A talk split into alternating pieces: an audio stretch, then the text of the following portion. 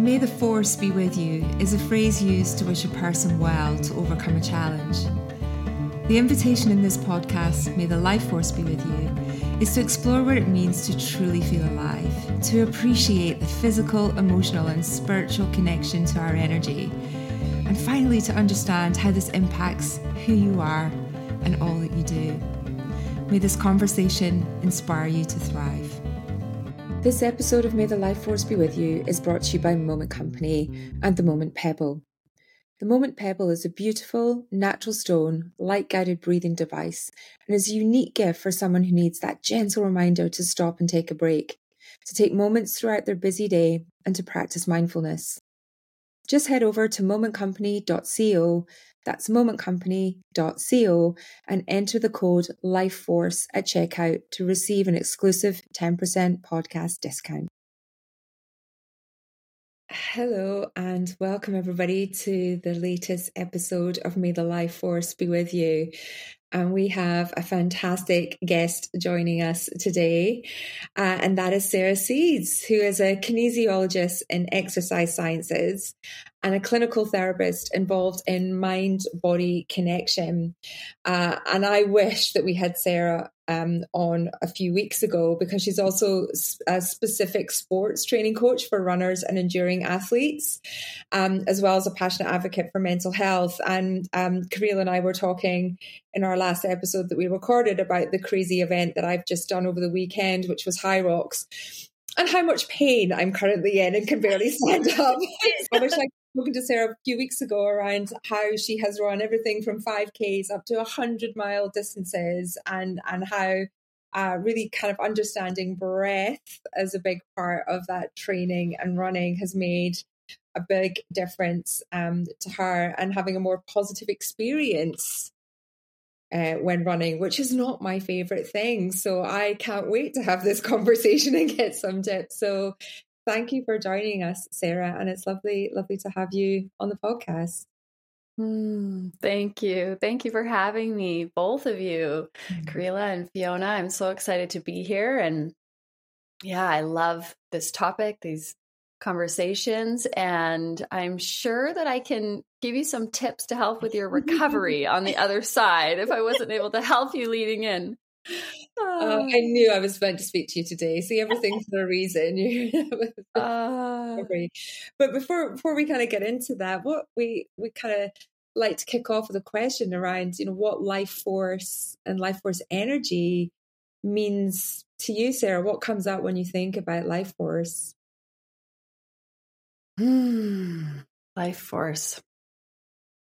Yeah, so many things, so many things um, want to come in from seeing, you know, Yoda, you know, to um, oh, thinking about acupuncture and Chinese medicine and qi and and there's all these, you know, message units and stories and beliefs and experiences from outside of me that want to come in.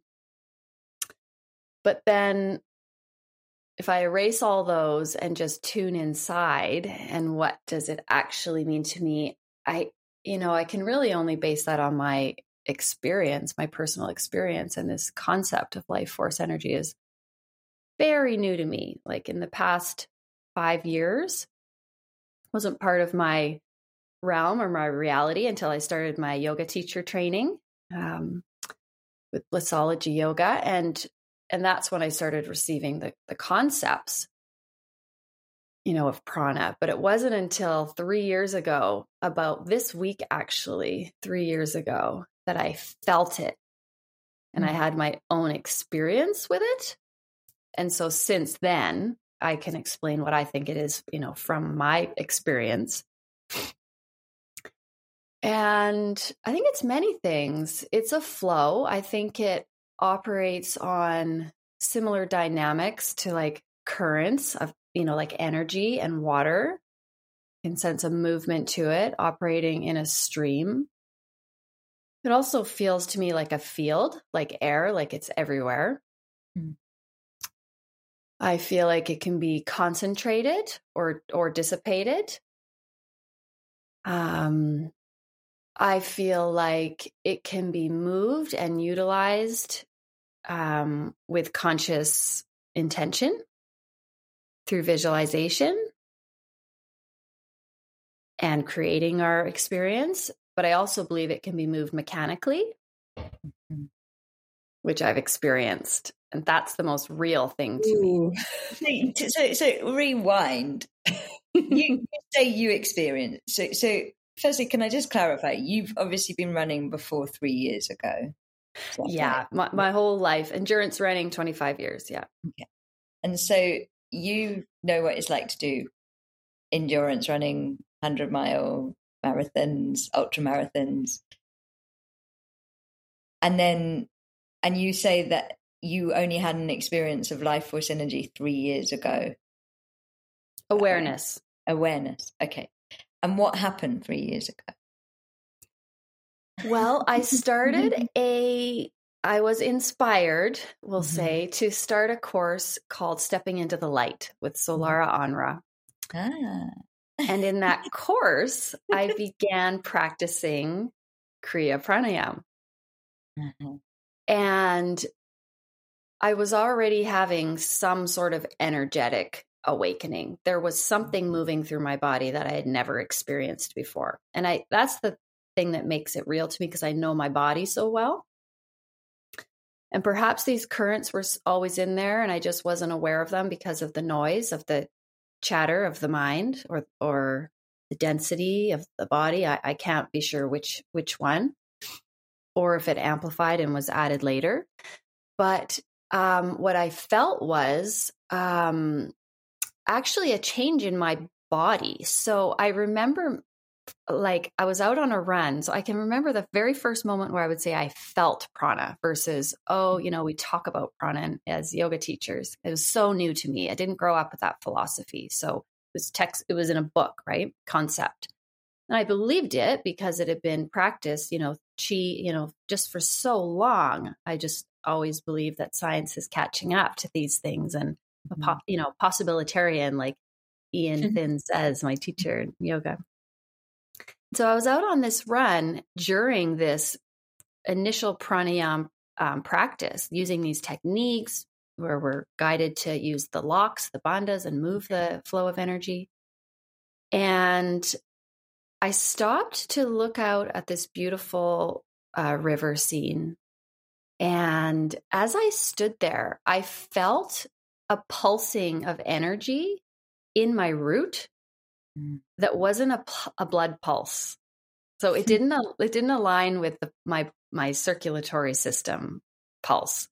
And I've also never felt a, a pulse there moving up. Like I could feel a pulsing up.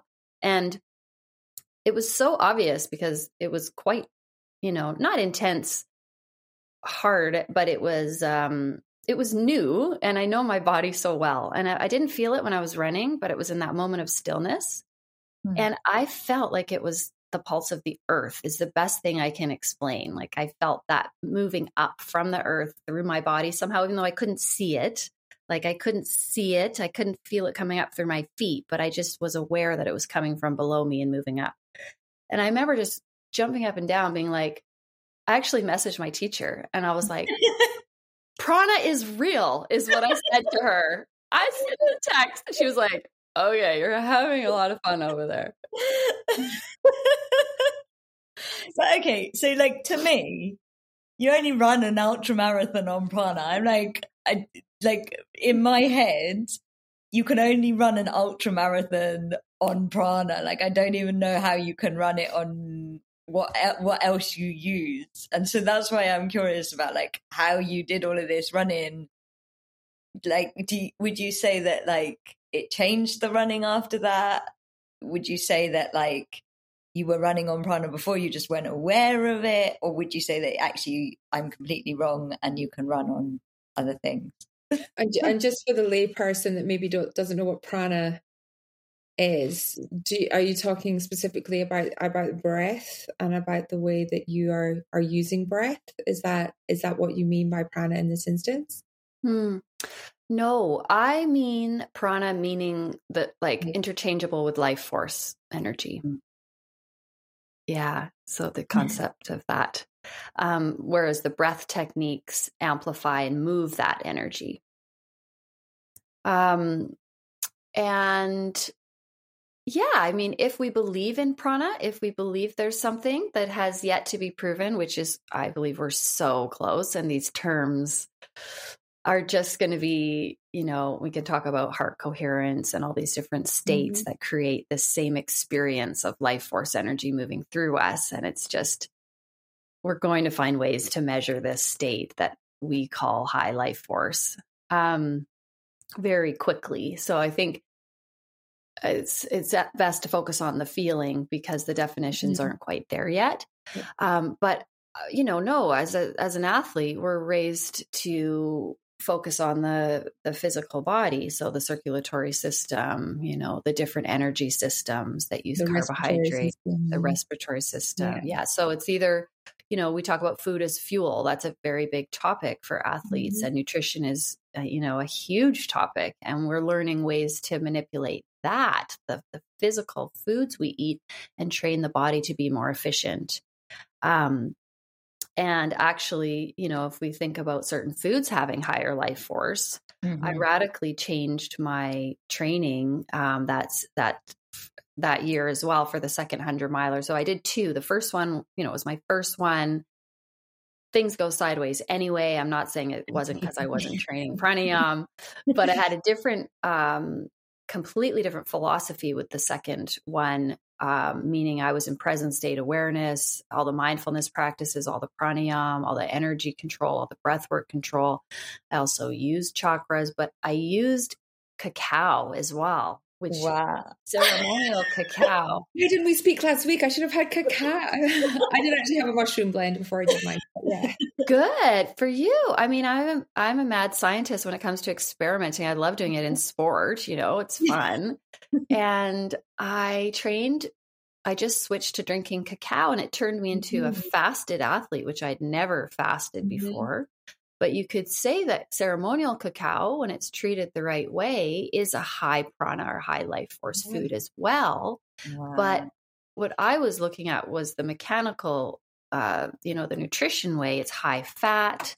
It's got all of the feel good, the bliss compounds, all those molecules. So my body became fat adapted. I could go four hours without eating during my runs. Wow. And so then I decided to just use cacao and liquids, liquid calories. Um, so, so you were doing uh, an ultra marathon on cacao alone. Am I correct? Yeah, well, so I had a little bit of liquid. It was the I, I didn't have any food. I had just cacao, pre with cacao, during twice with cacao. I mean, it lasts for hours. It's a 27 or 28 or 29 hour race. Oh my god and um, and I had like um like an electrolyte drink as yeah. well with small amount of carbohydrates. Mm-hmm. Yeah. But it like the cacao, I mean it it's amazing. And so mm-hmm. those things um all together like made a huge difference. So I was looking at it from the nutrition way. But that being said, there is something that has happened again, another feeling of prana or life force energy, where I actually feel like I can switch energy tanks. So I don't need as much food because I have prana. I can't prove it, but I can feel it. And it's like there's a way to switch. I agree with you because when I'm high on prana, like when I've been doing prana practices, when I've done any life voice practices, I definitely am just naturally less hungry. Like I notice it, notice how I can ride the prana. And that is not at this crazy level of running. but like I, I can I definitely agree with you. Like it is something that like when you have more prana, you need less food. And funnily enough, as I've kind of journeyed with May the Life Force be with you, I've started to be like, eating dead food must be really bad for you, hey? Like, really low prana in food has got to be really bad for you. You know, you're eating what you eating. Like, that's just where I've been going, kind of, as I've been thinking about my energy levels for my day, which is not doing this crazy type of running. Yeah, it's it's work for the body. It's that whole ratio of work to, you know, what are you getting mm. out of it? Like there's just more work for the body for the nutrients it's getting. Yeah, I fully I don't eat very much anymore. Like I eat way less than I ever ate on my runs. Like I said, I can go for hours, but even in the day, practicing pranayama all the time, I'm satiated. It's Hmm. It's very strange. It's also the fat adapted. I will say that for sure. Drinking so much cacao, it's a huge part of my life. Mm-hmm. Um, but yeah, it's a cleaner way of living. And the pranayama itself, so the breath work, just makes us so much more efficient, right? You're getting circulation without having to go for a run. You're actually improving your health. You're getting cardiovascular benefits without the stress impact when you're sitting breathing. You're decreasing your stress by going into a coherent state. So you're really getting your body in the most efficient state so that it's going to you know allow you to recover faster. It's going to let you be more efficient with oxygen and nutrient exchange. So it's hard to tease one thing out because um, for me the focus has been pranayam as a way to bring in the life force. But i feel life force in a change in my energy my lightness my mood um, even though the techniques might vary. Hmm. i it's it's interesting because before i started really cranking up my training for this event, I had become a big fan of of, of fasting, and I just felt better for reducing the amount that I was eating. So everything that you just mentioned, I'm vegetarian anyway, but I I just it changed what I wanted to eat. I was very um aware of what I was putting in my body because breaking the fast, you wanted it to be something that made you feel good and you felt like it was going to kind of give you everything that you needed. And I, it's interesting when you go for the longer fast, you get this second wave of energy halfway through like a 24, 36 hour fast where you think, where's this come from? And you feel lighter and you feel brighter. It's almost like having a colonic. You're like, ah, oh, I feel good for this moment in time. And then when I started up in my training, everybody, and this is the thing where you listen to other people and not your own body, said you can't fast if you want to up your training. You have to eat more. And I couldn't. I found it really hard.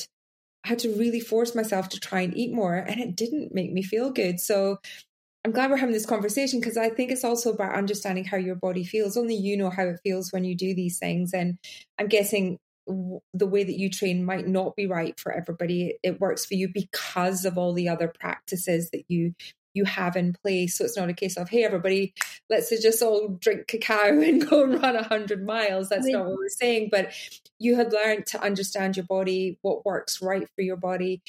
And that, that beautiful moment you said about having that just conscious, in the moment, present awareness of how you're feeling to the point where you can always say, okay, let's use this next store of energy that I've got here. Let's let's go into this reserve.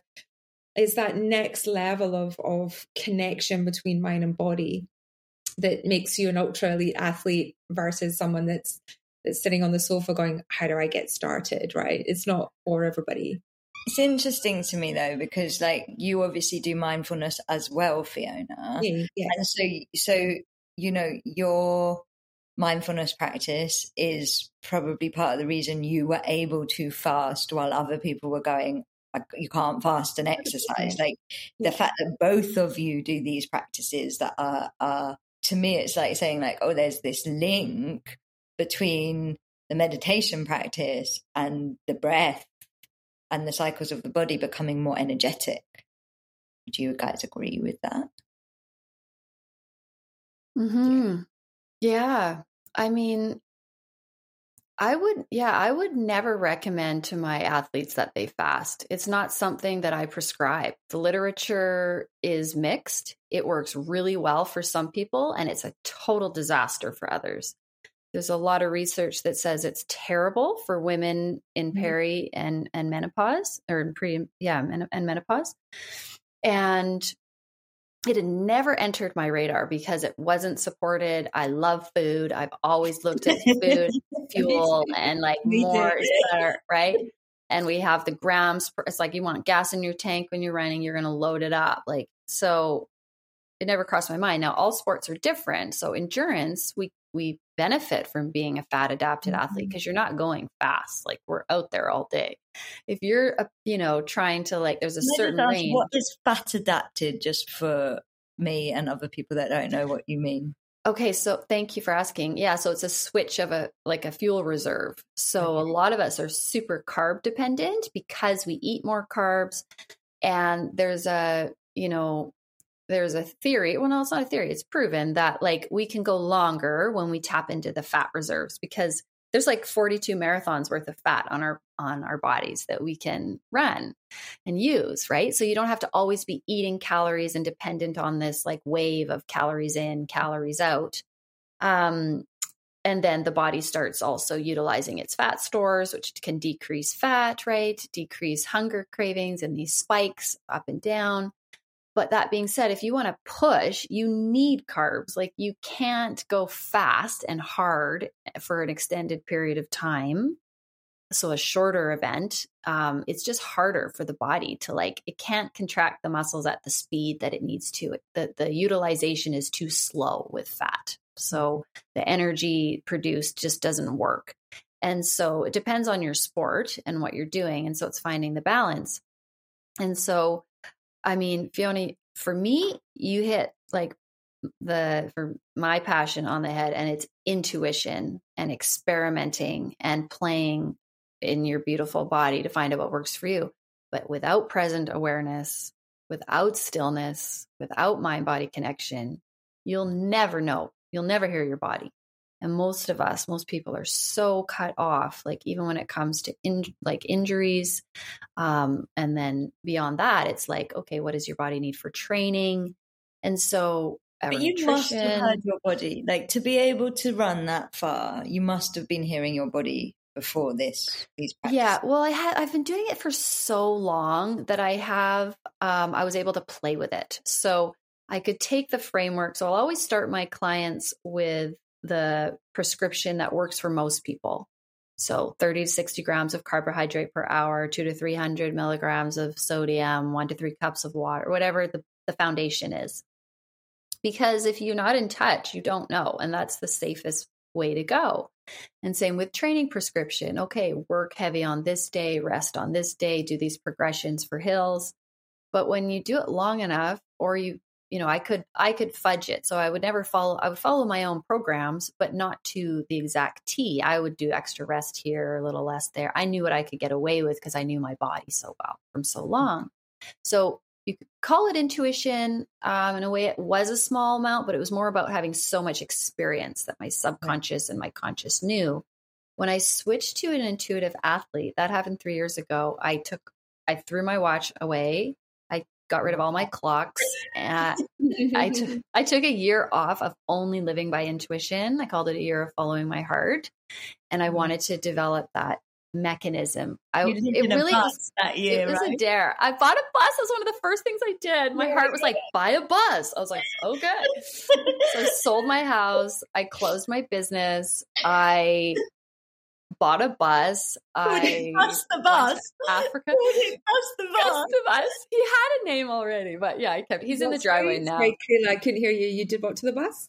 Oh, his name was Gus the bus. He's in the driveway right now. Um, so I, a lot of wild things happened, but when it came to sport, honestly, I was in a very like it was three years ago now. Um, it was a very high stress time for me and I just wanted my running to be fun. So, you know, it was after COVID.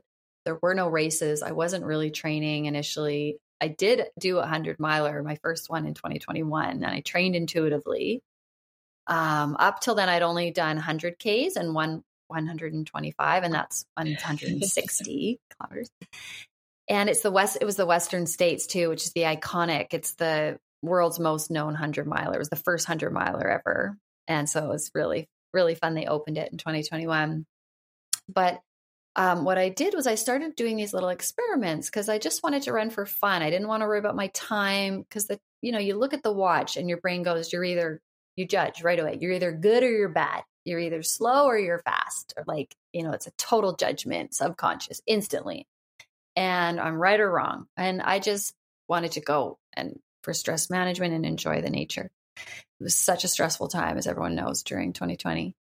And um, so what happened was I started going, oh, because my intuition was waking up. That's when I started playing the games, and I call them penny slots with my clients. So I say, don't bet the farm, just play the penny slots, like if you're gambling at the casino.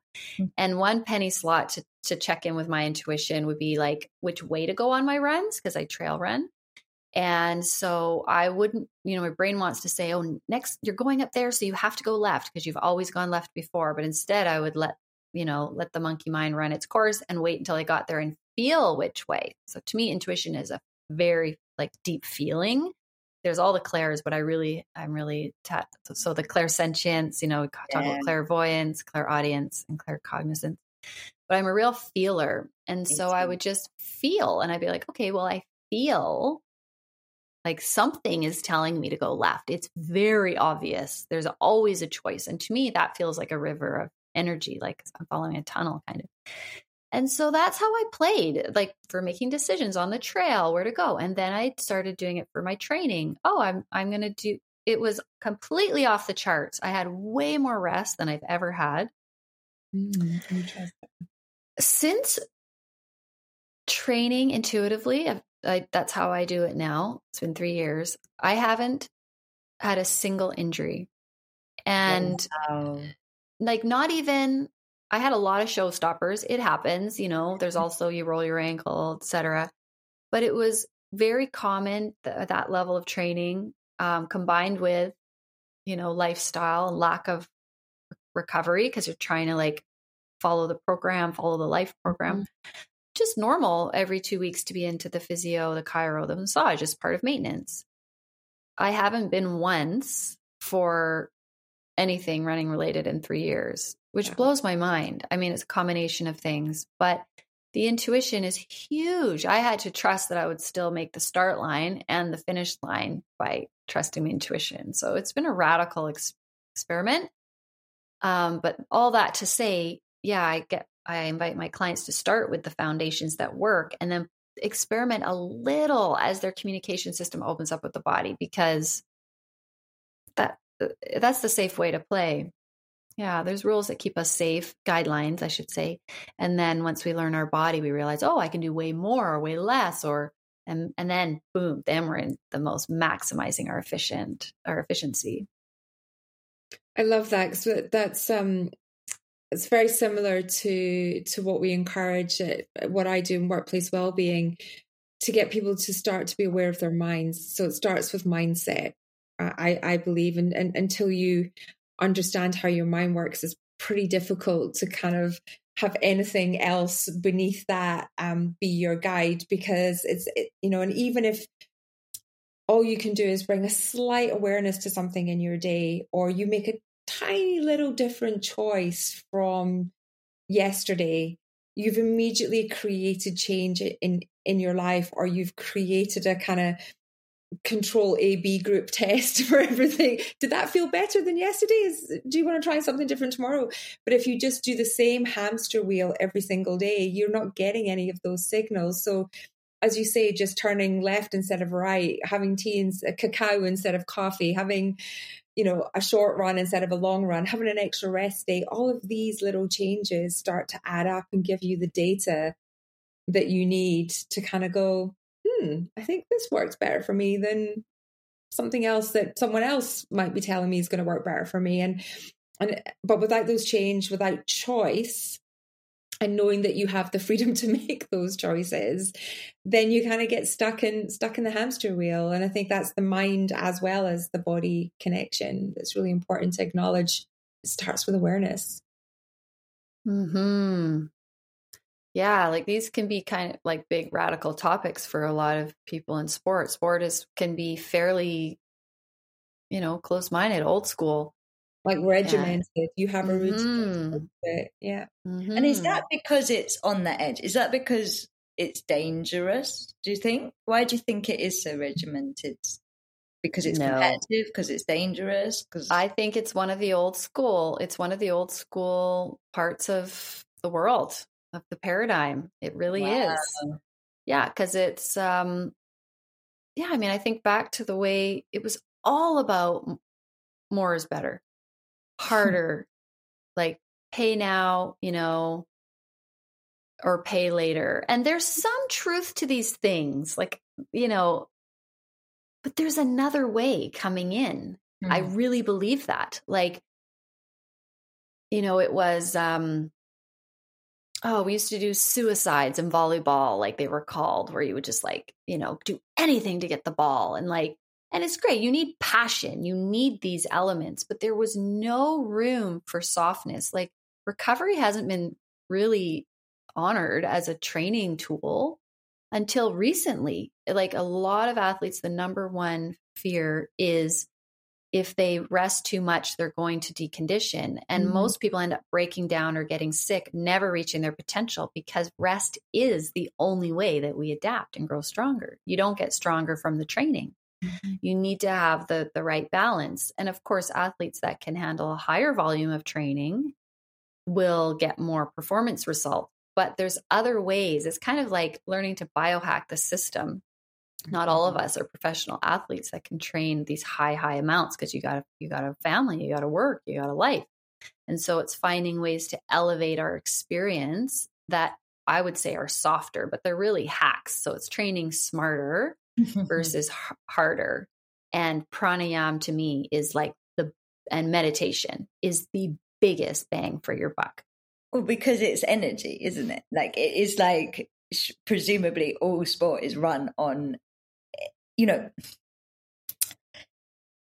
I often compare channeling to being an being a professional channel. I often compare to being a professional athlete because you if you work in high energy you have you have to take better care of yourself because if you don't you are going to pay such a big burnout price and i've seen it so often um and i compare like the like the muscles of the channeling body and energy body to um, looking after the physical muscles because I see it as the same thing, learned the hard way. I might point out, and and you know, ultimately, running on or channeling on low energy costs you, and I presume that exercising, especially in a high intensity situation, on low energy when you're tired is going to come at the same cost. Yeah, it's exactly the same. Like again, like that's a perfect analogy. And it, to me, it's if we don't recover enough, then we're always behind, right? So same with with energy work. It's like you've got a debt. You're running on a debt. You've got a mm-hmm. debt. So you'll never reach your potential if you don't replenish your stores. Yeah. And you risk injury, illness. Eventually you break down. The body says, no, you're going to rest so that we can rebuild your stores. And there's a, there's also, there's a, there's a, there's another piece there.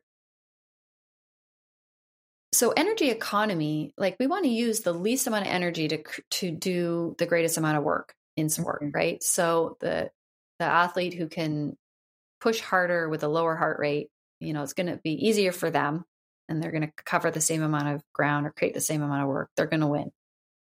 And so it, energy economy is massive. So as a, you know, exchanging oxygen through the tissues, the more efficient you are, but also stress. So if you're tense, if you don't have mindfulness and the ability to stay centered and the ability to stay calm and hear your intuition, if you're every muscle in your body is excessively stressed because you haven't learned all these mindfulness practices to be present to to trust that you're going to receive your your intuitions when you need it that you have all the tools you need within you like all of these philosophies that we gain from meditation and mindfulness practices plus the physiological ones i mean those result in physiological changes mm-hmm. they create heart coherence or stress.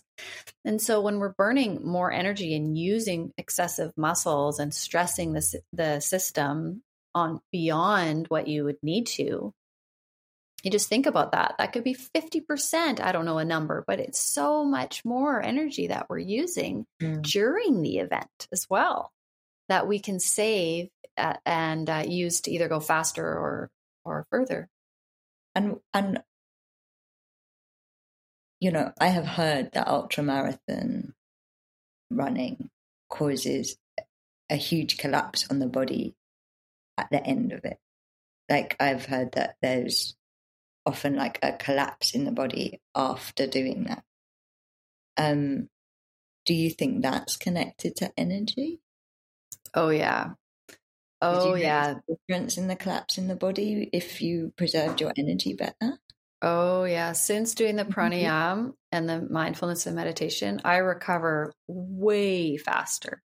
Wow. Way faster. Because like how many days or weeks or like what's the well there's um every race is different, but based on my own experience, I've just noticed the recovery is quicker. Like if all other variables are the same.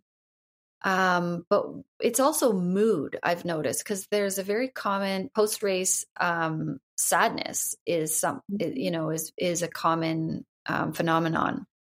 Um, a lot of it's to do with the physiological changes, like your body's been shaken up, you know, in a blender, and then the processes need to you know they need time so you're guided to be a bit slower which can feel like a bit of a depression a bit of a lull so your body needs that time. But if you haven't you know you don't fall as low i find when you have these practices. Um you also have this the other element that this low has been you know associated with is your whole life has built up to this event right? You become so focused on it and there's this you know, same black and white thinking almost like this is the be all end all. And then it's gone from your life. And so it's that whole hierarchy of preferences and enjoyment in life, which, which closes and gets smaller as we practice mindfulness and we appreciate the beauty in every moment. So those, you don't fall, you know, those falls aren't as great. Um, but from my experience, I had a, you know, it's another energy topic, but I was using a pulsated electromagnetic field um, device called the BEMER, which I stumbled upon in my first hundred miler. And I it was at the Airbnb that I rented and I got to use it. And um it, it was happened a, to be at the Airbnb that you rented. Yeah, the woman ha- that I that I the Airbnb that I chose um, that, that I booked one week before the race because we didn't know if we'd be allowed to travel with COVID, and it happened to be available during the race weekend where everything else was booked. She happened to be a distributor for the BEMER, which is a pulsated electromagnetic field therapy. I'd never heard of it. And she's like, You can use my BEMER, Judith. Shout out to Judith. Love her. Um, fast forward, I bought one of these medical devices because it completely changed my life. But um, yeah, it, I mean, I, again, I know my body. I expect it to be out because it, well, it's um so it's electromagnetic field therapy, right? So it's really low um, frequency, like AM, FM radio, but it's created in a certain pulse. Like it was created for astronauts to keep their circulatory system active while they're in space in their suits. And now, then it was used by elite athletes and horse competitive horse people and for their horses. And now it's coming down. You'll start seeing it in like on physio beds. Um, I would love to see it in every long chair long term care home because it allows people to get you know oxygenation to their tissues and and speed up their their body's regenerative processes when you can't move when you can't actually do it mechanically oh. and so um long story short while you were running no no you lie on it it's or there's also right. a red light um option like, like a spotlight mm-hmm. and I don't know if it had any effect during the race. There's way too many variables. I laid on it every day. I was like, sure, like I used it. I didn't know, you know, I went for it. I, I uh, yeah.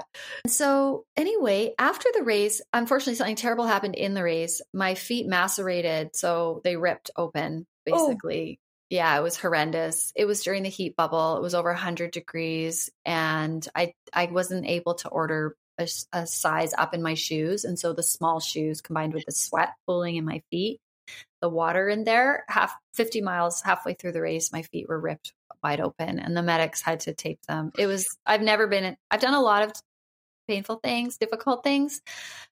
That was the most pain you I've ever experienced. In my, well, I asked them, I wasn't going to, like I said, am I doing permanent damage? Um, and they said, no, they, these will heal superficial, we'll tape you up. And so I just had to use all the tools. There was a lot of tears but I was committed. I was in that, and I was I, I was only going to do 100 miler. This kind of stuff can happen, and even happen to a coach, right? Um, so it was a big learning experience. I didn't expect the heat like that. It, it just came, mm-hmm. right? That bubble and the shoes, and I had to learn this way, right? And so, anyway, I, I couldn't walk. Laughing about that. She's like smiling. There. Yeah, I had to learn from ripping my feet well, I did a really, I made a 180. The next race, my feet were perfect. I've solved all the feet problems. Shout out to my adventure racing um, sister, Jen Segger, who did the, the Eco Challenge. She told me about this great product for my feet um, called Foot Goo, I think it's called. Uh, but yeah, so I found something that worked. So, you know, you learn. But the problem was I couldn't walk and I was supposed to be going on vacation. And the medics told me it would be seven days before my feet healed and I could walk again. So I was like, great. My friend Brian was there supporting me and we were supposed to go on a van trip in California. And so instead, I had to book extra days at the Airbnb. And so I'm it's laying there. to, so I got on the BEMER and they were bringing me food. I couldn't walk. And my feet healed in three days. And this is the crazy thing. Like, normally, when you do a new distance, it takes longer for your body to recover. Like, even a 100K would take me weeks.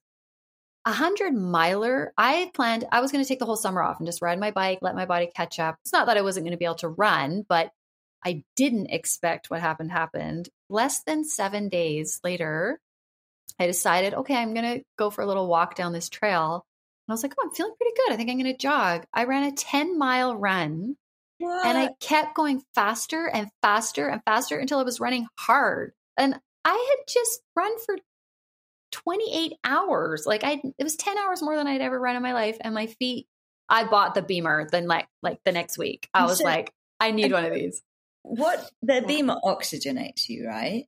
Yeah, it improves your circulation. It creates vasodilation in a rhythm that facilitates healing. Yeah. Can I ask, because you mentioned earlier about like using prana mechanically? Yes. Thank you for asking. About that. This one's really cool. So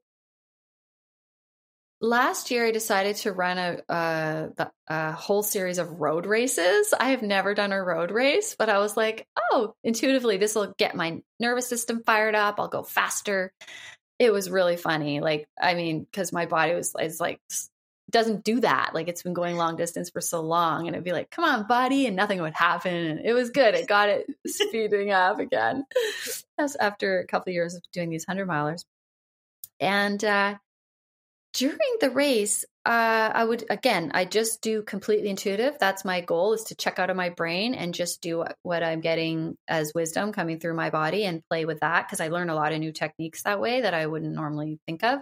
A lot. I, I started that with mind games, so I'll get these ideas for like um, if you're getting a cramp, how to use the mind to play a game to convince the body to let that cramp go versus just like grunting it out or to like you know avoid repetitive negative thoughts or there's so many games and that's you know i'm passionate i needed that on sunday when my legs cramped on the lunges. Oh there's so many games. I'm actually going to write a, a book like um i could probably do a hundred mind games like i could do that in a week. Like it's one of my passions. They just i can make they just come through me endlessly like games we can play for runners. Um and there so a lot of them are just, ideas. give us a couple of games that we can oh Okay. Uh, well, race chase is coming up right now. So, so summer dissociative, dissociative. I'll come back to the mechanical stress. Yeah. Sorry, or, not mechanical. no, no, no, I love it. I want to hear your cramp game as well.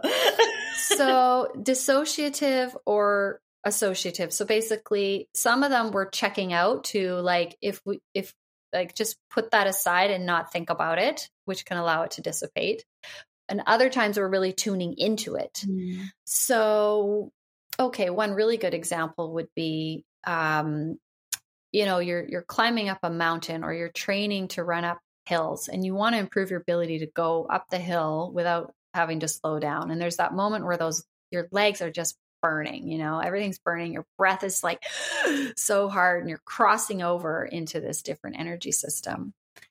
And so, practicing gratitude versus being thinking of it as pain. So this is muscle fatigue. right? It's not like, oh, I've cut my leg open and I need first aid. Of course, we're going to do first aid for that. But there's this line that I that I found we can shift when we don't tell ourselves, oh, this is pain and I must stop. When mm-hmm. instead mm-hmm. we understand, oh, okay, the body is actually metabolizing things, it's learning to be able to go faster. This, the longer, when we learn the science, it does help. The longer I stay in this fatigue, the further I'll be able to go and without as much fatigue next time. It's so interesting you say that because my guides say that pain is the belief in your own limitation. So they say that's what it is. It's you believing in your limitations, which I feel mm-hmm. like you've just confirmed that like if you stop believing it, then it still exists as a sensation, but it stops being a limitation. It's true. And there is a line because I'm not going to say go out and be reckless and you've got an injury and run through it. Uh uh-uh. uh You got to know the difference, right? Mm-hmm. Like, is this Some a tendon that's rupturing? yeah. Yeah. Sometimes that, your limitation. yes. But when it comes to conditioning and trying to go a little bit longer, right, mm-hmm. to be able to build a little more, um, the game I would play there, or a couple games there, would be well, that that signal, that burn in the legs, is actually a sign to push a little harder. Hmm. And so it becomes a new belief. And you say, oh, well, that's the body's telling me just push a little harder and then we'll be stronger in the next run. It's hmm. true. But the other, the belief that most people have is like, oh, it burns, I should stop because we associate we and the word pain is debilitating so mm-hmm. i never use that with clients in that situation it would be discomfort fatigue um, hydrogen accumulation um, like so that we because when we hear pain we think stop and the mm-hmm. other that i discovered is a huge one is gratitude it's like when i feel that burn in my legs it's because i have the gift of health and i have legs that get go up a run. There's mm-hmm. someone out there, many people out there in chairs, you know, that can't run that and feel that burn that can never have that experience. And I'm complaining about my legs burning. So there are, that's a, so that's a huge one for me, but it's finding the ones that connect for you. When it comes to cramps, things like that, of course we want to manage the body. We don't want to just tune things out but we can we make them so much worse by freaking out. So in that state you can condition yourself to when i feel a cramp right away i just this came to mind i picture a waterfall of light as if i'm under a waterfall pouring down me. And then watching that cramp get picked up that not get picked up that energy that's trying to ball up get picked up and let it flush into the earth. And then ask the body what do i need to do right now in order to support you. That's super critical because mm. the body might say, that was it, perfect. Or it might be like, no, we need to get electrolytes in at the next. And that's where you combine the intuition with the visualization. Yeah, I love, I, I, I, yeah, just asking yourself, what do I need right now? What do I need to thrive? What do I need to continue? What do I need, what do I need to do? And, um, the, the, the cramp was, was probably the most discomfort not pain uh, that I had. But I find running difficult. And this was a majority running race, which was crazy thing to do. And I've run a marathon as well, and I don't enjoy running. Um, and I, every time I was doing a lap, I just tried to say to myself exactly what, what, what you just said. I'm doing this. I'm here. I'm running this race. I'm doing this right now. And I just reminded myself to to be present in that moment and to you know as much as i could lift my head up and just enjoy it and try and take in as much as i possibly could of being there at this event with lots of other people and i did it with a partner so just be with her as well to kind of really really enjoy that and and to have those moments of gratitude and it did make a difference it really did in the moment where i was like I can't do this. I had to keep reminding myself, I can, I can, I believe, I trust, and and just to keep going. And um, I, I dare I say, actually enjoyed it, and and much to my disbelief today, I actually went for a run, even though my legs are still quite Ooh. heavy. voluntarily when I'm not even training for it anymore. I'm in the corner. What's happening? But I, to your point, um, I'm still on the high from Sunday. We're recording this on Tuesday evening. Um, I'm still on the high, the post high, but I can feel and I, or maybe it won't happen where I have that down moment because you know everything is building up to this event. There's been amazing camaraderie with my F45 gang who have been amazing in training and everybody that that was there as a support crew.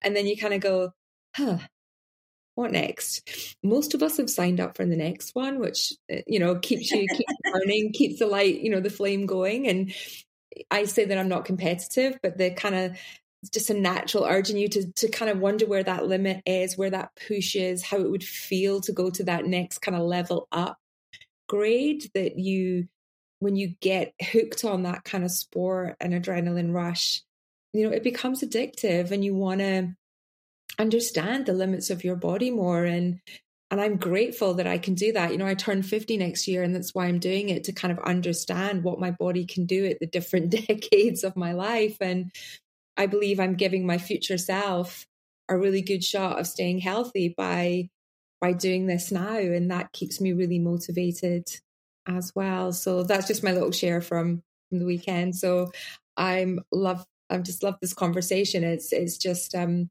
i really do wish i'd had it a week ago. It would have been really helpful. Oh thank you for sharing. That's beautiful. When you were explaining the discomfort and how the mind came in and i mean this is this is the number one battle for athletes in endurance sports sports. There's a limit that we feel and the mind goes no and then you know we can we can stop or because it's all mental right? We mm-hmm. decide to stop in the mind first. Very mm-hmm. rarely do we collapse. The mind says no that's enough.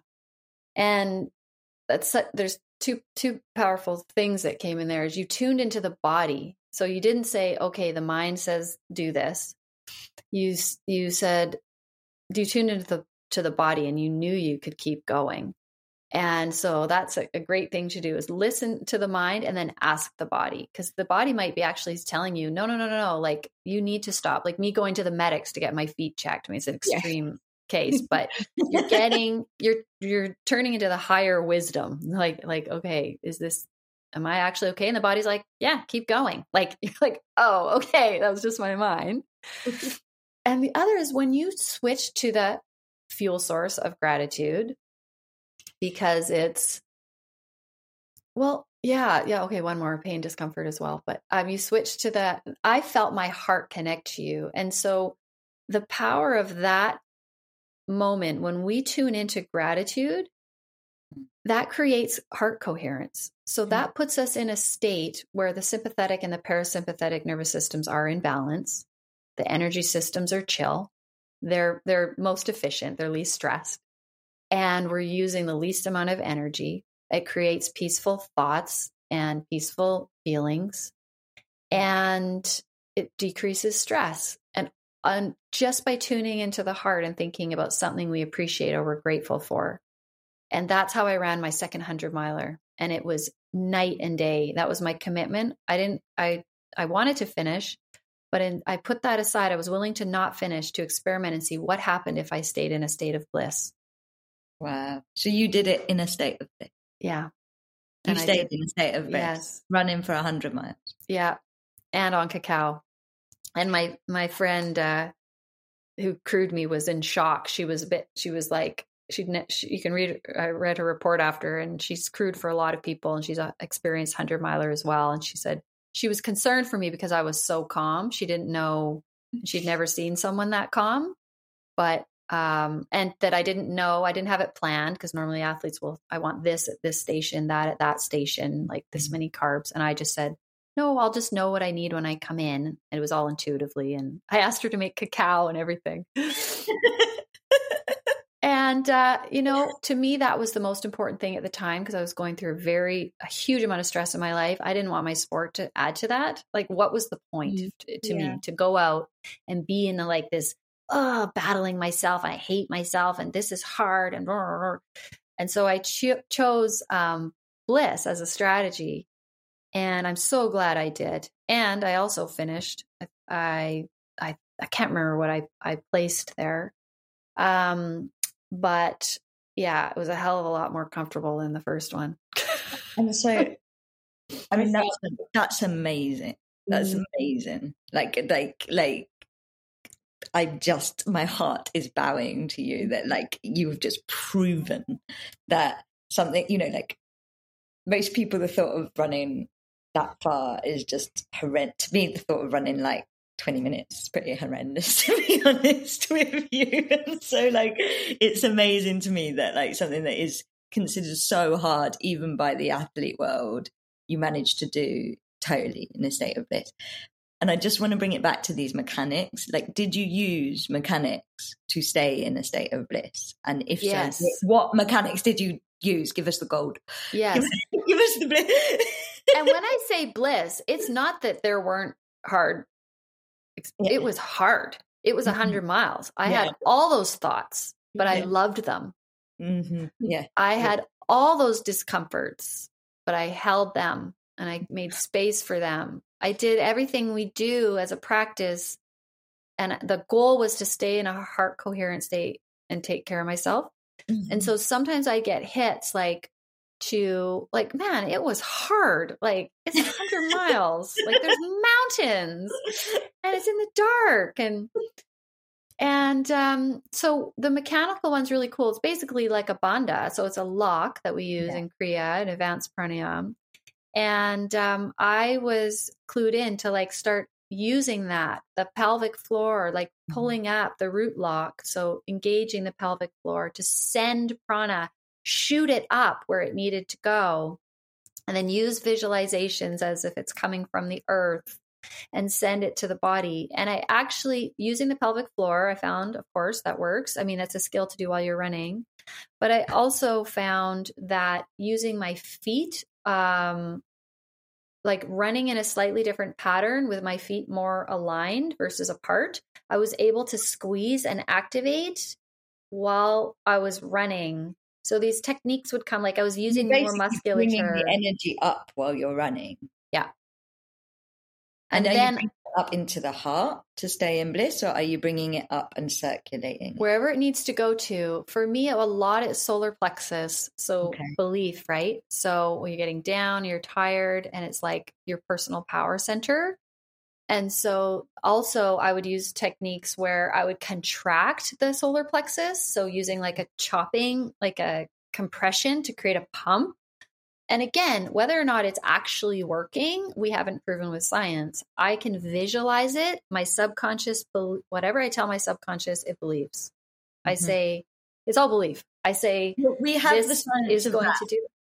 We have the science of the placebo effect. Do you know? Like, There's more science on the placebo effect than anything else, actually. because it's happened Exactly. in research. So I love the placebo. Exactly. But we don't have the science on the, the solar plexus chakra actually Mm-hmm. affecting your ability to feel more confident.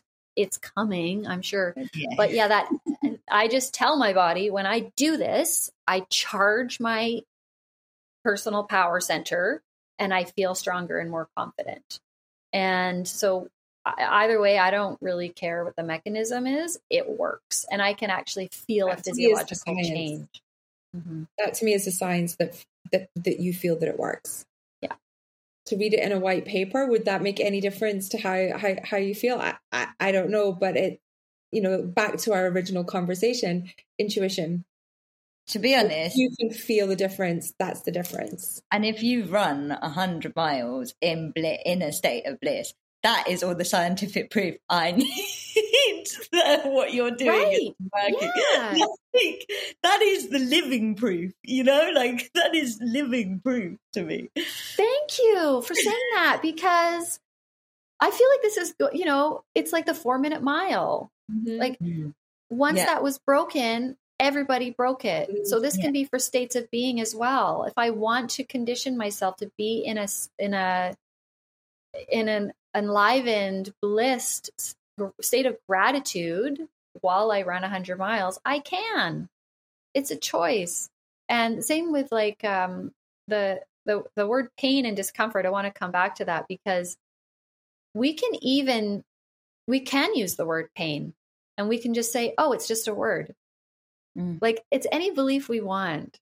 And that's the power of not having to wait for science to catch up. When we have the power of the mind, we can choose any belief we want it's unlimited. We can open any bottle. We have the placebo. We have everything that we want. We just decide what the belief is and and do the practices to accept it. That's hypnotherapy, and, uh, which helps a lot. But it's not as much ooh mystery. It's just mm-hmm. accepting mm-hmm. beliefs and deciding what we. Everything is a suggestion. It's up to us to decide what we believe.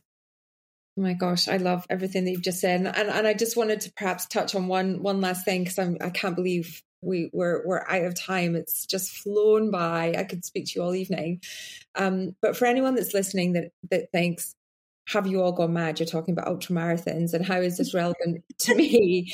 I feel that for anybody listening, um, this isn't just for, about running and, and, and running 100 miles. That, that this is a practice that you can bring into your day and learning the techniques of, you know, heart coherence, moments of gratitude and mindfulness, a regular meditative practice, like training for a 100 mile race small incremental changes over time add up to be able to be those life changing moments. And so there's everything that you've said, I feel is extremely relevant for everyone just sitting on their sofa, never mind going out and being a, a professional athlete. So um, thank you for for sharing that. I think there's a lot of people that are going to take some really interesting snippets away from from the insight that you've shared.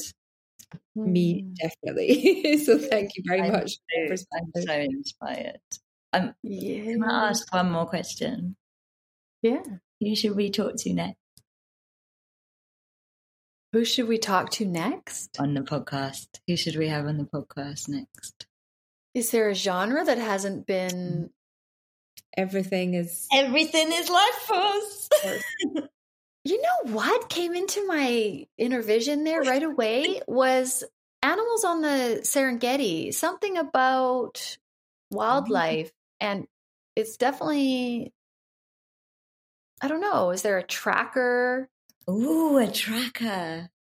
Would you know of anybody? I do actually. I don't know him, but um, I can. Yes, my my my friend and my teacher, Ksenia Brief, she has a podcast called Web 8 FM. She interviewed him. She's quite passionate about him. He's coming into my field.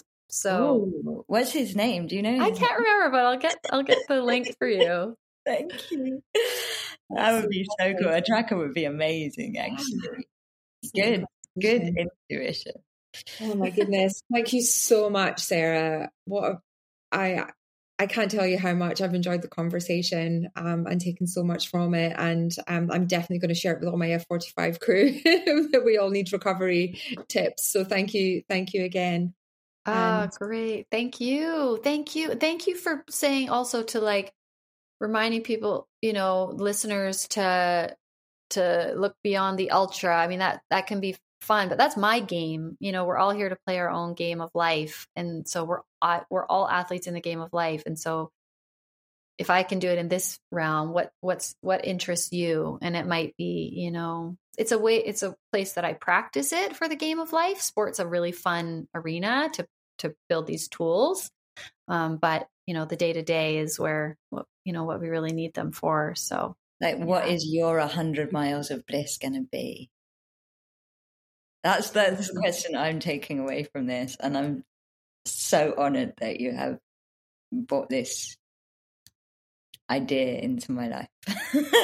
and I'm so, so mm-hmm. grateful that you came on the show. So thank you so much mm-hmm. for talking to us. Thank you. Thank you so much. Camila, how was our conversation with Sarah? I am actually speechless. Um, you know how how somebody masters that level of attitude is you know that is being a next level human being like She's i don't Yoda. know human Yoda of running she is the Yoda of running she is. She even mentioned Yoda at the beginning. I know the Yoda of running. I mean, it sounds so simple, and I, I mean, it really does make a difference. You know, when you when you think I can't, mm. I can't do this. And someone says you can, and you take a breath and you keep going. And and you know, we we we we take a lot of energy from other people supporting us in those those those times, but actually we have the power at our fingertips, mind tips, whatever you want to call it, to to do that our, ourselves at any given moment. And just that that momentary flip of mindset and that choice that she makes to be happy and grateful and tuned into her body when she's doing it is just phenomenal. So to, inspiring. To be in bliss, you know, mm. like to be to when your feet bliss. are literally falling off. Like just and you know, to to be that fluent in the body mm. and that fluent in kind of what I would presume is just energy um, and how energy works in the body. And then to be able to have that fluency with the body and then go, oh, I've just felt prana, you know, like to, to then under, like it's because she's so like fluent in the other processes of the body. It's like she's so able to go, that is prana, that is life force, and this is other forms of energy release, you know, and it's amazing. So prana, like, just I didn't want to dwell on it too much, and but because you know, you guys were deep in that conversation, but it, it's basically that that that at peace. It's almost like that transcendent moment. It's the uh, connection to self. Like, how do, how would you describe that? To moment? me, and I don't want to speak for Sarah, but yeah. prana is the life force of the earth. So you're connected to the earth? Prana is the energy currency and okay. current of the earth. And I believe that you can harness them, receive them, ride them, tune into them, mm-hmm. Uh, do breath work. work with this whole practice is dedicated to the cultivation of prana within the body or the receiving of prana within the body. But one of the things I really loved was how, after running for all of those years, 25 years, mm. And then she suddenly has this. Oh prana is a thing and then it like completely tr- transforms her life. her running her life her part you know and yeah uh, because she actually felt it for herself you know and uh, yeah to then like for it to lead to like this whole way of you know running from the heart and intuition and like just you know everything she's saying about like not having an injury because she's fully listening. I mean it's just amazing. Like everybody has to listen to this conversation. And as we said it's not just for people that want to run an ultra marathon. It's it's helping you take these practices and and build them into your day so that you know you can go about your day-to-day life with that feeling and that ability to use your intuition in the same way and and I think it's really important to acknowledge that this is for everybody everybody has this Sarah's I mean clearly her ability to do it is at another level but she's a human like us like everybody mm-hmm. and we can all tap into our own level of of that guidance as well, just by starting with some of those small mind games that she talked mm-hmm. about. Be playful. You know, when she was talking about pain and discomfort, they were all moments of being playful with it or using visualization or ask yourself a question. And the minute you've done that, you've broken your mind away from the I'm in pain because mm. it's now thinking about the question you just asked. So even just those little techniques are great for when you're sitting at your laptop and get stuck, you know? So it definitely was um, not just about ultramarathon running, which is hugely inspiring. It's about how we can live our lives. And I love the divine timing. Like it was complete accident that this happened just after you'd done your own amazing fitness achievement. So, so with mindfulness you know like it was just so perfectly next aligned. time i'm gonna be on another planet. Lots of cacao. We're doing the cacao now guys. And a BEMER. I'm gonna go and research what that is. Next episode sponsored by. Um, no, just brilliant, absolutely brilliant, and we'll definitely get um, Sarah back on again to talk yeah. about some of her other work. You say that about every guest. We do. we do. We're very fortunate. We're I'm very grateful right now. Mm. I'm full of bliss. Yeah. So until the next time, may the life force be with you. Thank you. You too. We hope this conversation has topped up your life force energy. If it has, then please help us spread the life force. Like, share, subscribe, all of that. and may the life force be with all of